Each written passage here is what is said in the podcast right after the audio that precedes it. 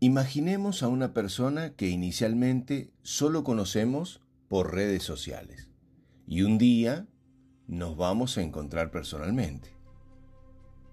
Percibimos en el encuentro que es notablemente diferente la imagen física a la promovida por las redes sociales. Además, no domina los temas que en las redes parecía dominar y muestra precariedad en su forma de expresarse o proceder. ¿Será igual con las marcas y su percepción pública? Podremos entender que muchas marcas, como el ejemplo que recientemente dimos, no son todo eso que prometen en sus redes sociales o comunicación. El valor del contenido.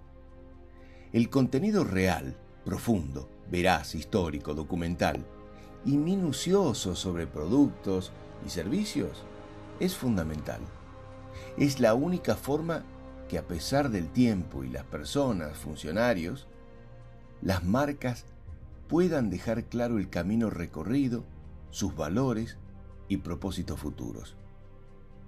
En estos tiempos he escuchado de algunos directivos hablar sobre los cambios de hábitos de los consumidores. Menos lectura de libros, más consumo de información digital, la falta de interés sobre contenidos en profundidad.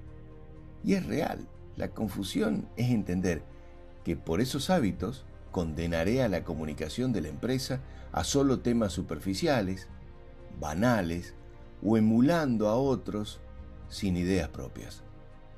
Superficial o profunda. Superficialidad. Las modas o novedades son una oportunidad de comunicación y algunos productos, servicios o personas pueden sacar todo el provecho de ello. Profundidad. Cada hecho relevante en la empresa debe ser documentado de manera detallada, ya que esa información es el verdadero antecedente del camino recorrido.